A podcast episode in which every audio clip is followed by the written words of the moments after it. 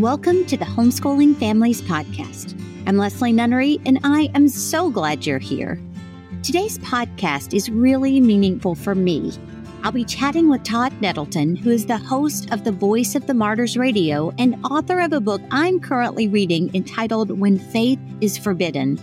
I am so excited for you to hear more stories about our brothers and sisters in Christ from all around the world and I pray your heart will be as challenged and encouraged as mine has been. Stay tuned.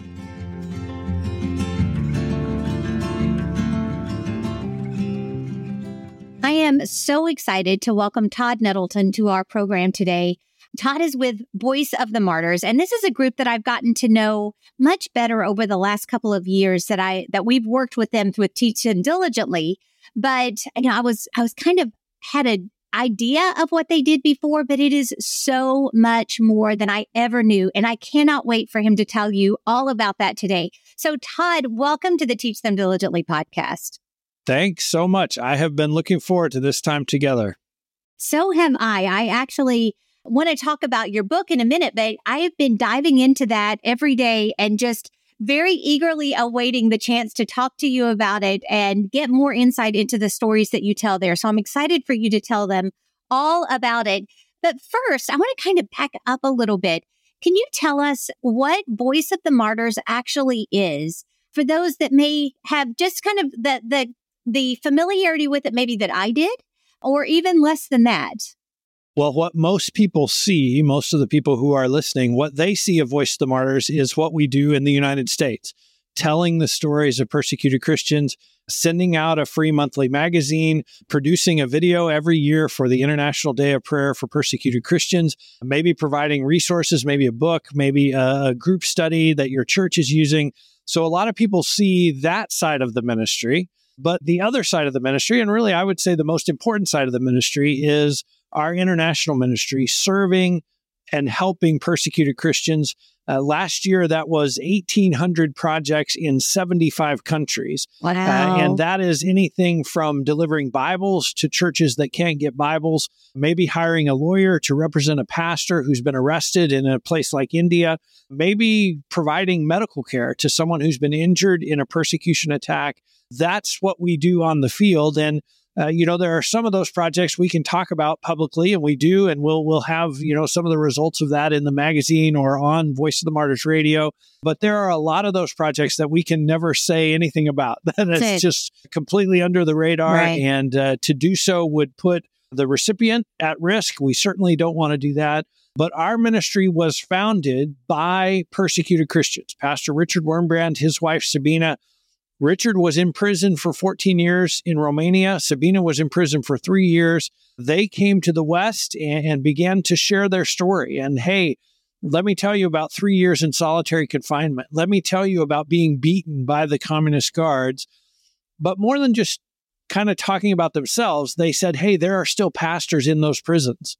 And I hear that, you hear that, Christians hear that, and we say, well, there's still pastors in prison. How do we help them?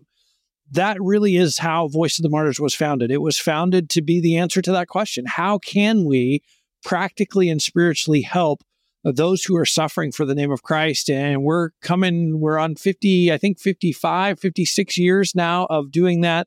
And so that that's kind of the genesis and that's what we do today.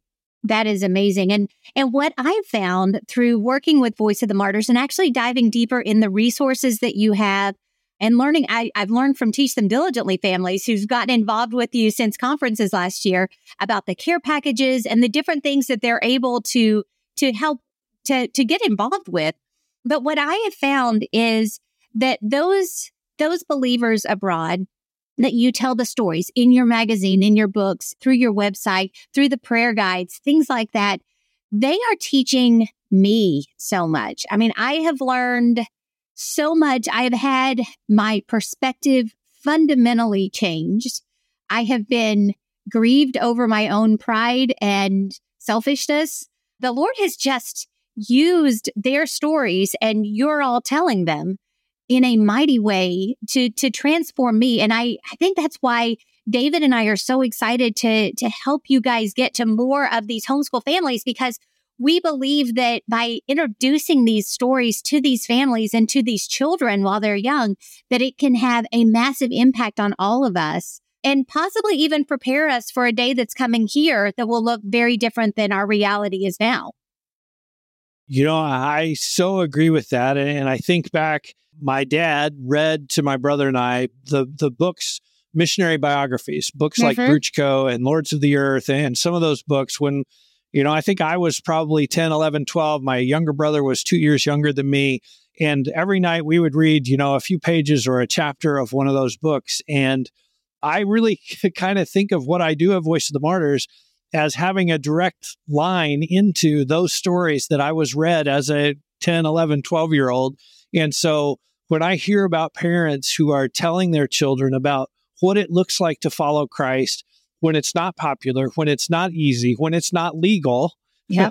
Uh, and planting those seeds in in those young minds, I get so excited about what God will do with some of that. And you know, one of the things that I think, if I told you we're going to go meet a pastor in China who who's just been released from prison, and while he was in prison, the food was terrible, and and when he got arrested, they beat him severely. And and I think the picture that most of us would have in our mind is we're going to go see this pastor and he's probably really discouraged. He is probably really depressed. You know, he's just been in prison, he's suffered this beating.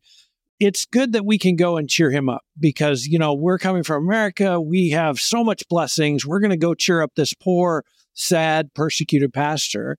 And what I found as I have gone to visit persecuted Christians is they, they're not sad, they're not depressed they're actually excited. They're excited about what God is doing. And uh, I just had a guest on Voice of the Martyrs Radio just last weekend who had a member of his congregation. He was a pastor of a church in Gaza. He had a member of his congregation martyred. Uh, the Bible Society, where his wife worked, was bombed twice. And he said in the course of the conversation, he said it was really a privilege for us to go through that time. It was really a privilege to know my friend who was killed for his faith in Christ. And I actually, in the middle of the conversation, I'm like, whoa, you, you got to unpack that a little bit because it doesn't sound like a privilege. It doesn't right. sound like anything any of us are going to sign up for. Sure. And yet here you are describing it as a privilege. That is the reaction of Christian after Christian after Christian that has gone through persecution and suffering is uh, it is a privilege. And I think, you know, that shouldn't shock us. If you look in the book of Acts, the disciples were beaten and then released. And it says they left the council rejoicing yeah. that they had been counted worthy to suffer for the name of Christ. They were rejoicing hmm. that they had suffered. Uh, and it, you know, it intellectually, it doesn't make a lot of sense but it's the reality that somehow God shows up in those moments and God shows up in those situations and you you see him and, and you know him and you're experiencing him in a new way and the result is joy. You're excited wow. about this new facet of God's character that you've seen. You're excited to know that even in a prison cell, He's there, He's with you, He can work. And so, who we would meet if we went to meet that Chinese pastor is probably somebody with a smile on their face. And we would want to sit and listen to them, and they would encourage us. We, we wouldn't go cheer them up we would come away challenged and encouraged by their story and by what they've experienced. Yeah, it's it's amazing. I was yeah, ironically, which I, you know, use with air quotes there. Ironically, yesterday in our history class, my my only one that I'm still homeschooling and I were going through a lesson about martyred believers in the first century. So we were actually looking at at some of them and time after time after time the quotes that we have from when they were perishing or things that were written about their demeanor and so on just echoes what you're saying there in such a way that we are forced to to reckon with the idea of what that grace that is exceeding and abundantly actually looks like in the moment of our deepest need. And we have all of these beautiful illustrations that we can look to of seeing how God does show up and how God works mightily to give peace and grace when it's unthinkable that you would have anything but horror and anxiety and fear. Yeah, God shows up in in such a, an amazing way, and I think one of the stories that I tell in my book, and I love it because it illustrates this truth so well, is uh, a lady I met in China named Sister Tong. And Sister Tong was hosting a house church meeting at her home. And so she was arrested. She went to prison for six months. And that was the penalty for hosting a house church. This is now like 20 years ago. So it's, it's quite a ways back. But we went to see Sister Tong like three weeks after she had been released from prison. And so this experience was very, very fresh in her mind. And uh, I was pretty new at Voice of the Martyrs. And so I know, you know, I'm going to come back to America. I'm going to do radio interviews. I'm probably going to write a story for our magazine. Uh, we need to get the setting. So, so let's talk, let's get the setting for Sister Tong's story. And so I say to Sister Tong, tell me about the prison. And the translator translates my question, and Sister Tong gets really what I can only call a heavenly smile on her face. and she says something in Chinese, and the translator says, Oh, yes, that was a wonderful time. And I, again, I was pretty new at Voice of the Martyrs. I looked at the translator and I said, Now, are you, sh- are you sure you understood? I was asking about prison.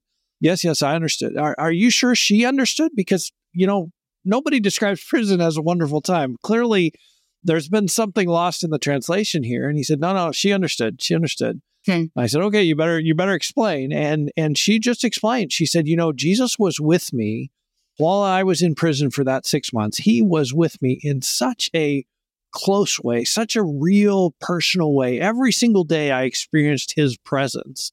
And she said, you know what else? While I was in that cell, when I got there, the ladies in my cell, none of them knew Jesus. And today, some of them do know Jesus wow. because I got to be there. I got to be the one to introduce them. And so her attitude was Jesus was there with me. Jesus gave me a ministry to do. Why wouldn't that be wonderful? You know, if, if Jesus is there and if he's giving me work to do, how could it not be wonderful? And yeah, that has just so altered my thinking and the way I, and I, the challenge I give in the book is okay, if a Chinese prison can be wonderful because Jesus is there and he gives you work to do, is it possible that a hospital room could be wonderful? Is it possible that unemployment could be wonderful? Is it possible that some hardship that we're facing could be wonderful if we would sort of borrow Sister Tong's classes and put them on and try to see, okay, is Jesus here? Does he have something for me to do here? Okay, then this is wonderful. And it is so hard in the midst of those situations to have that attitude and to say, okay, boy, this is great, Lord. I'm so glad you've given me this incredible, challenging situation but it he shows up in those times in in such an amazing way and that's the story we hear from our persecuted brothers and sisters again and again and again is Jesus showed up and he gave me a work to do. He gave me a ministry in that time. It's just amazing. I actually read the story about Sister Tong yesterday and was going to ask you specifically about it. Perfect timing. It was. It was because as you were describing it, my first thought before you even went on to say that you, you know, wanted to check the translation was, was the translate, did, did he translate this correctly? Because her reaction was so unexpected. But I'm seeing as I go through your book, which I want to talk about in just a minute, I'm seeing that over and over and over again. So we need to take just a little break here. But when we come back, I want you to tell us more about these stories that you have uncovered as you've discussed these things with with our brothers and sisters all around the world because there is so much that we can all learn from them. All right, Todd, before the break, we were talking about Sister Tong and we're going to segue into some of these other stories, but I wanted to introduce your book really quickly. I have a copy here. It's called When Faith is Forbidden 40 Days on the Front Lines with Persecuted Christians. It's set up as a really as a, it tells stories and then it's got a great journaling element to it. And I'm telling you, the Lord has done a mighty work as I've added that onto my, my devotions every morning. I'm starting my day with my brothers and sisters abroad before I even dive into Galatians where I'm studying now. And it's tied in really, really nicely too. I've, I've enjoyed a lot of what God has, has brought out for me in ways that I hadn't seen before.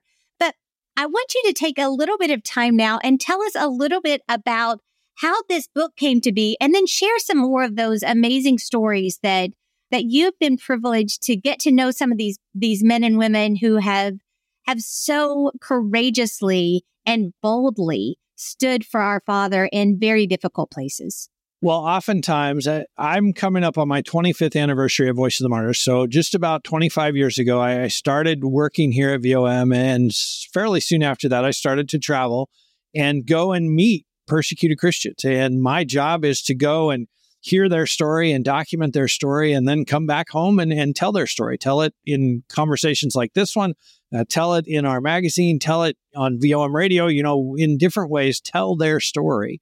And what often would happen is I would come home from a trip and I would be in my Sunday school class or I would be with my Christian friends and I would start to tell about some of the people I had met on the trip. And somebody in the room would say, Man, I really wish I could go on a trip with you. I really wish I could get on the plane and go and meet some of these people. That's really kind of the genesis of the book is okay, you can get on the plane with me, but maybe through the pages of this book, you can come on a trip with me. Let's yeah. go on a trip. Let's go sit down every day and hear the story from a persecuted Christian. And so it is a it's a 40 day journey. It's a 40 story journey. And my promise to the reader, and I, I think so far I, I haven't heard that the promise has been broken, is if you spend 40 days meeting persecuted Christians and hearing their stories and thinking about what, what does this mean? What does this look like in my American context, in my life? I think on day 41, your faith is going to look different than it did yeah. when we started our trip together. It, it, I don't think you can meet these amazing saints and then just walk away and be like, okay, yeah, I'm back to my, I'm back to my normal life. You just can't do that. You can't right. get by their stories without the Lord saying, hey, maybe you need to think more about sacrifice. Hey, maybe you need to think more about who you could tell about Jesus. I mean, someone is willing to go to jail for telling people about Jesus, and you're not willing to walk across the fence, you know, yeah. to your next door neighbor. And and I'm preaching to myself too here. It's so that's the genesis of the book is just hey let's let's go and sit down and meet and drink tea drink coffee and hear the stories of our brothers and sisters who have suffered for the name of christ and then like you say there is a journaling aspect to it to try to say okay lord what are you trying to teach me out of this person's story? I don't live in china. I don't live in iran. I don't i'm not going to be arrested tomorrow for going to church but there are some lessons that i can learn. What are you trying to teach me? And, hopefully hopefully we've done that. We've tried to kind of ask some questions and provoke some thoughts and then allow the Holy Spirit to work. There, there's a, a, place in each day, as you say, for you to write. Okay, what what am I thinking about this? What's God saying about this to me? So that hopefully you can kind of cement those things down and capture them while they're fresh in your mind. Yeah, I had no idea that your purpose was really to kind of make us feel like we're going on in a journey. However, I will tell you that the way that you tell the stories, even setting it up, uh, Sister Tong was so small and your wife kind of towered over her until you get this mental picture of exactly who you're talking to. And so the way that you set the stage goes a very long way uh, to helping me as the reader actually fit right in the story. And I'm so grateful for that because it has made it so much more impactful that, like I said, I finished 17 days and I don't think it takes 40 to have your faith challenged to the point that you're changed forever. I don't know how I could ever go back to viewing things the way I did before after just meeting 17 of these people. So, wow. you know, I've got a lot more to go through, but God has already gotten my attention so profoundly. And I'll probably ask you about a couple of them specifically that I want some more details on. And then I'll let you share a few but I wanted to stop here before we, we go any further. Every week, for those who are on our newsletter list, we have partnered with you guys to do a section called Taste and See, where we we tried to wrap some geography, some conversation topics, some activities to help you as you're presenting this material to your children to make those lands more real. So, for example, the very first one we did was India. And I just read a story about India a couple of days ago. And it, it rocked my world because there was a battle over a tombstone. And the fact that believers there, I'm not going to make it through the statement, that their tombstone is a marker, a testimony to the fact that they were a Christian in a land where bodies are burned because you just come back as something else was unbelievably impactful for me. And so I want you to tell us a little bit about that because I've already told my kids. I want I want to make sure I told it right. But then I want to encourage all of the you who are listening in to start taking advantage of those taste and see. They come out every Sunday night in homeschool subjects, but we will direct you to a specific prayer request from Voice of the Martyrs and tell stories and give you geography. It's such a good way to make this stuff real for your kids. Yeah, that actually is a story that that I collected in the field, and we met this pastor, and he told us the story that one of his church members had died. He was a, a former Hindu who had come to faith in Christ, and uh, the family wanted to bury him. Which you know we we kind of think, oh yeah, of course they did. That that's natural. But what happened is the the local Hindus came and they said, "Well, we understand your father has died, and so we're here to get the body for cremation because that is sort of the Hindu end of life uh, ceremony. They cremate the body.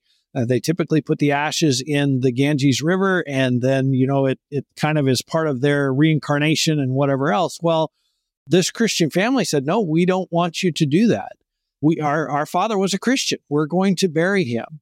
and the pastor actually went to to be with the family and and took a beating like there was a crowd gathered around of angry hindus who wanted that body they wanted the cremation the pastor was beaten by the crowd and you know when he first shared this story with me i'm a little slow and, and i'm kind of asking like like if they why would you take a beating over a guy who's already dead? Like like he was a believer. We know where he's gone. Uh, does it matter that much what happens to his body that that you would take a beating over it literally? And, and, he's like you don't understand. You don't understand. If they cremate that body everyone in the community is going to say did you see that? You know we heard he was a christian. There was rumors he was a christian but obviously at the end he was a hindu look they're cremating his body but if there's a grave and if there's a grave marker that is a permanent reminder this man was a christian this man was not a Hindu anymore. He's a Christian. That's why his body is buried in the ground because he was a Christian. His children can go back to that. His grandchildren can go back to that. His great grandchildren can go back to that and say, look, our dad, our grandpa, he was a Christian. He's buried right here. He wasn't cremated. He wasn't a Hindu. He's a Christian.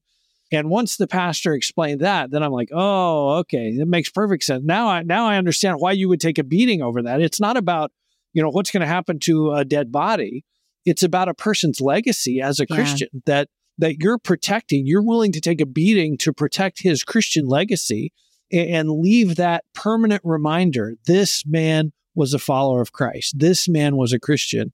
And now there is a permanent reminder that that, that is true. Yeah, I was I I was so struck by the fact, you know, I I live and have grown up in South Carolina where everybody's a Christian, whether they are or not. Culturally, whether you know, they know it or not. exactly. Culturally, it's still pretty Christian down here. And we take so much for granted. And that story really got my attention in a way that, that in a different way than the others had. Another element of that story, though, that I thought was really impactful was as you were talking to this pastor, he shared with you how he had to take his thoughts captive and and make a point to forgive those who had beaten him so brutally. And so I appreciated the honesty there because as we're reading through this, we cannot remove the humanity from these people that honestly the, they're just amazing in their stand, but they are fighting battles internally to forgive and to show grace just as they are accepting the grace and forgiveness from our Father. Yeah. And it's amazing how different believers fight that battle very differently. I think of the the widows of two martyrs in Turkey that I met 7 weeks after their husbands were killed and both of them on national TV in Turkey the following day said I forgive I forgive the men who killed my husband uh, one of them actually echoed the words of Christ on the cross Father forgive them for they don't know what they're doing and I asked her about that, and she said, "Oh, that to- that was totally God. God just put that in my heart. He didn't. I didn't have a moment of anger. I I never felt it's amazing rageful or vengeful or then." A different side of the story. Last fall, we had on Voice of the Martyrs Radio, we had Pauline Ayyad, whose husband was martyred in Gaza.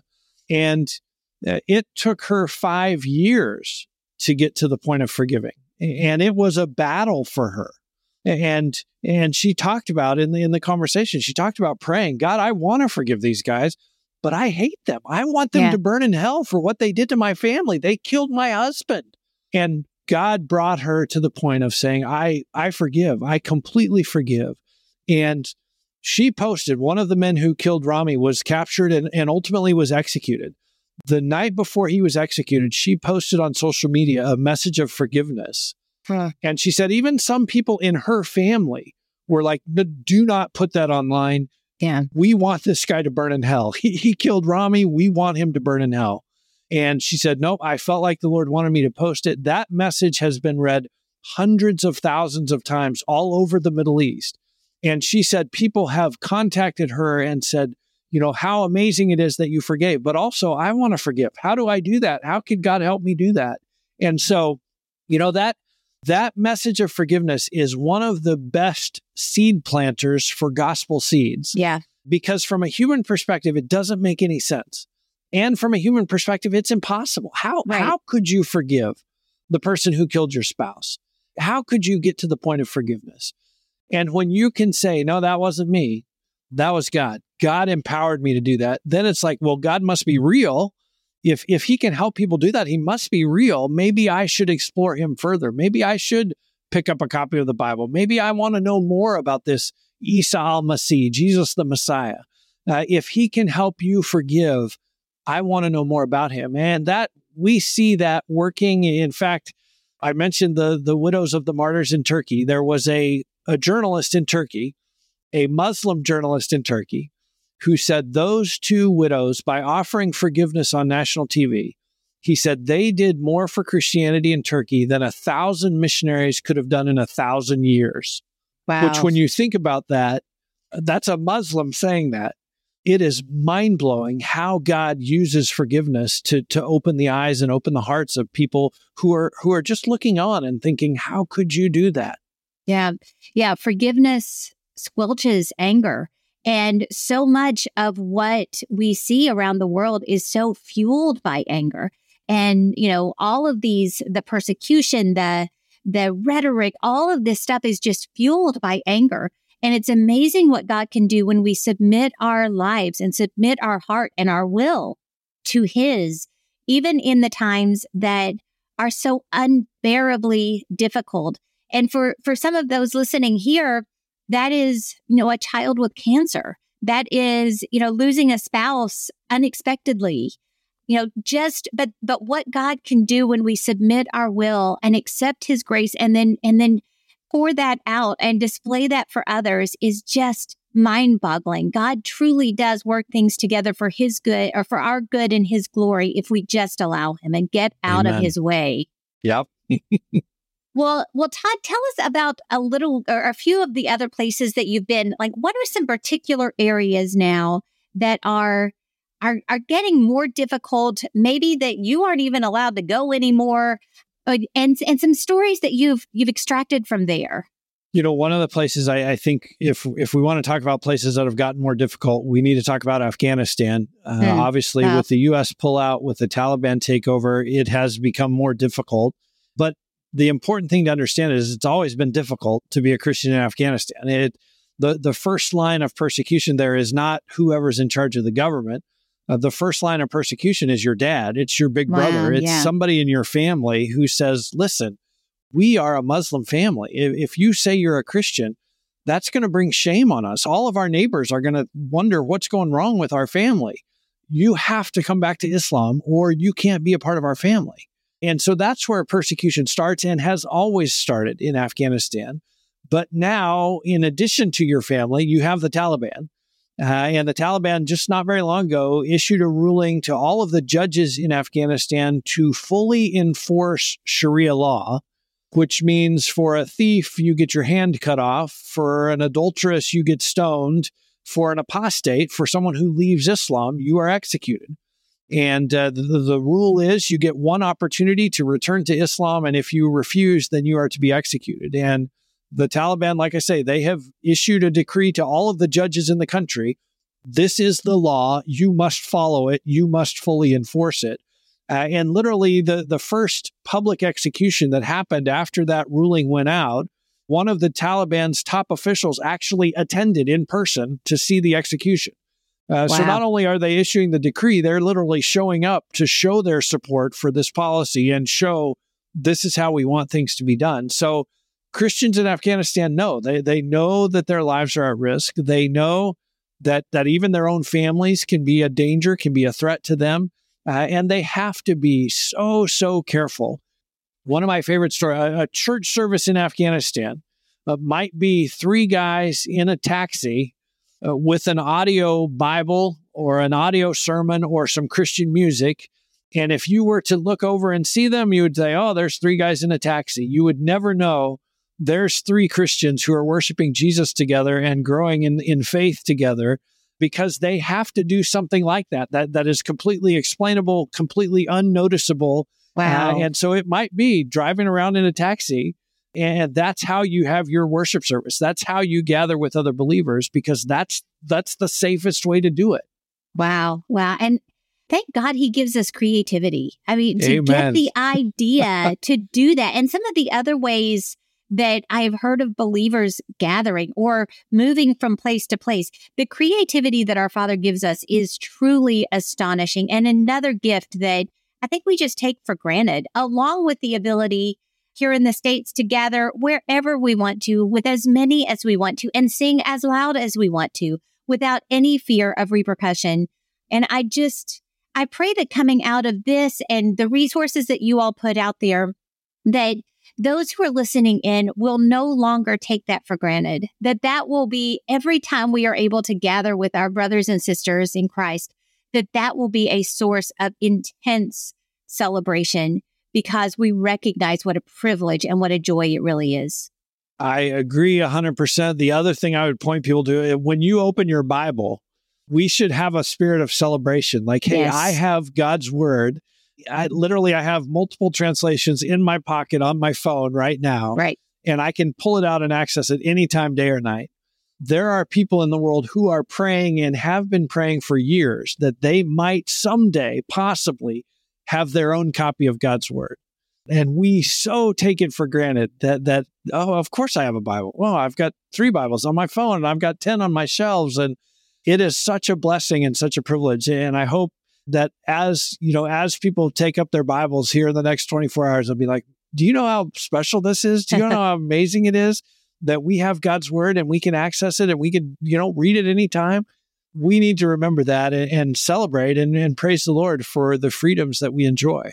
Amen. Amen. And and make sure our children understand that. We have such an opportunity as moms and dads to instill in our kids a love for God's word, for God's people, and especially for the Lord himself. And that is part of the tremendous call that we have. And those of us who are listening here in the States really have so many, so many resources, so much opportunity to do it that we we had better be taking that seriously and i hope this has been encouragement to you in that todd we are just about out of time. I would love to have you tell me stories all day long because i am i love to hear them but i know that there are a lot of ways that we can get the stories. So would you tell us briefly some of the different ways that we can connect with voice of the martyrs and then also where we can find your book where faith is forbidden You can find the book wherever books are sold, or you can get a copy from Voice of the Martyrs. Our, our website is persecution.com. So it's a pretty easy one to remember persecution.com. And uh, the book actually, I think, is on the front page and it's free to anybody who makes a donation to VOM. So you can make a donation of any amount. We'll send you a copy of the book for free. You can take this 40 day journey with me. Uh, the other resource that I would really encourage people, and, and literally as we're taping this, it just went live 24 hours ago. We have a brand new app for your phone. And uh, so it's called the VOM app. It's available in the App Store. You can download that. And it includes access to multiple books. My book is one of them. Some of the Wurmbrand books are in there as ebooks, as audiobooks, as other things. It also includes a daily prayer request so that you can pray every day for persecuted Christians around the world. It includes access to the videos from Voice of the Martyrs, including video for children specifically. Um, so I know parents will want to access it. And maybe my favorite part, it includes access to Voice of the Martyrs radio. So every week you can listen to our VOM radio broadcast. You can meet some of these Christians and hear their stories. So, and again, it has just been completely rebuilt from the ground up. It is brand new. And I love people to go to the App Store and download just called the VOM app. If you search for VOM, it'll come up. I am so excited. I will get that as soon as we get off of here. And I wanted to to add to what you were saying. If you want to participate in the Taste and See uh, vignettes that we have in our Sunday emails, then I invite you to go to teachthemdiligently.net forward slash VOM. That's a quick link to download their prayer guide, which is phenomenal. You need to get that prayer guide and just keep it with you all the time. But we reference that prayer guide in those weekly taste and see uh, little vignettes that we do. So, so you're going to want to get that resource to help you along your way as you and your family deep dive into the culture and the geography and really the reality for our brothers and sisters in those various places that we cover. So go to teachthemdiligently.net forward slash VOM to get that prayer guide, but make sure that you get their app. I'm super excited to download it. Make a donation, get the, eh, you're going to want to get the physical copy of When Faith is Forbidden because you're going to want to work these thoughts out. And honestly, you're going to want to keep it handy so that you can go back and read these stories again. I can definitely see me looping this many times before I am finished with it. So, Todd, thank you so, so very much for joining us today. It has been a privilege to hear these stories, and I'm just excited about what you guys are doing. Well, thank you so much. It's been a privilege for me. I, I, love to share these stories. So I'm excited when God opens the door for me to do that. And, and thank you for your time today as well. Well, you are welcome. To everyone who's listening in, I am confident that this has been a challenge and an encouragement to you. I encourage you to put legs to all the little thoughts that God has put in your head as you've been listening to this. Go download their app, go get their prayer guide. We're going to list all of those links in the show notes so you can easily access all the things that we've told you about. But make sure that you connect with them. This is an organization that will encourage your heart while also they are ministering greatly to those in need all around the world. So have a great rest of your day, and I look forward to talking to you again real soon. Thank you for joining me today. It's my prayer that every episode of the Homeschooling Families podcast helps to strengthen your family by giving you biblical and practical ways to raise your children and educate them well. We'd love to engage with you more. So check out teachthemdiligently.net to find out about the resources and experiences we offer Christian homeschooling families like yours all year long.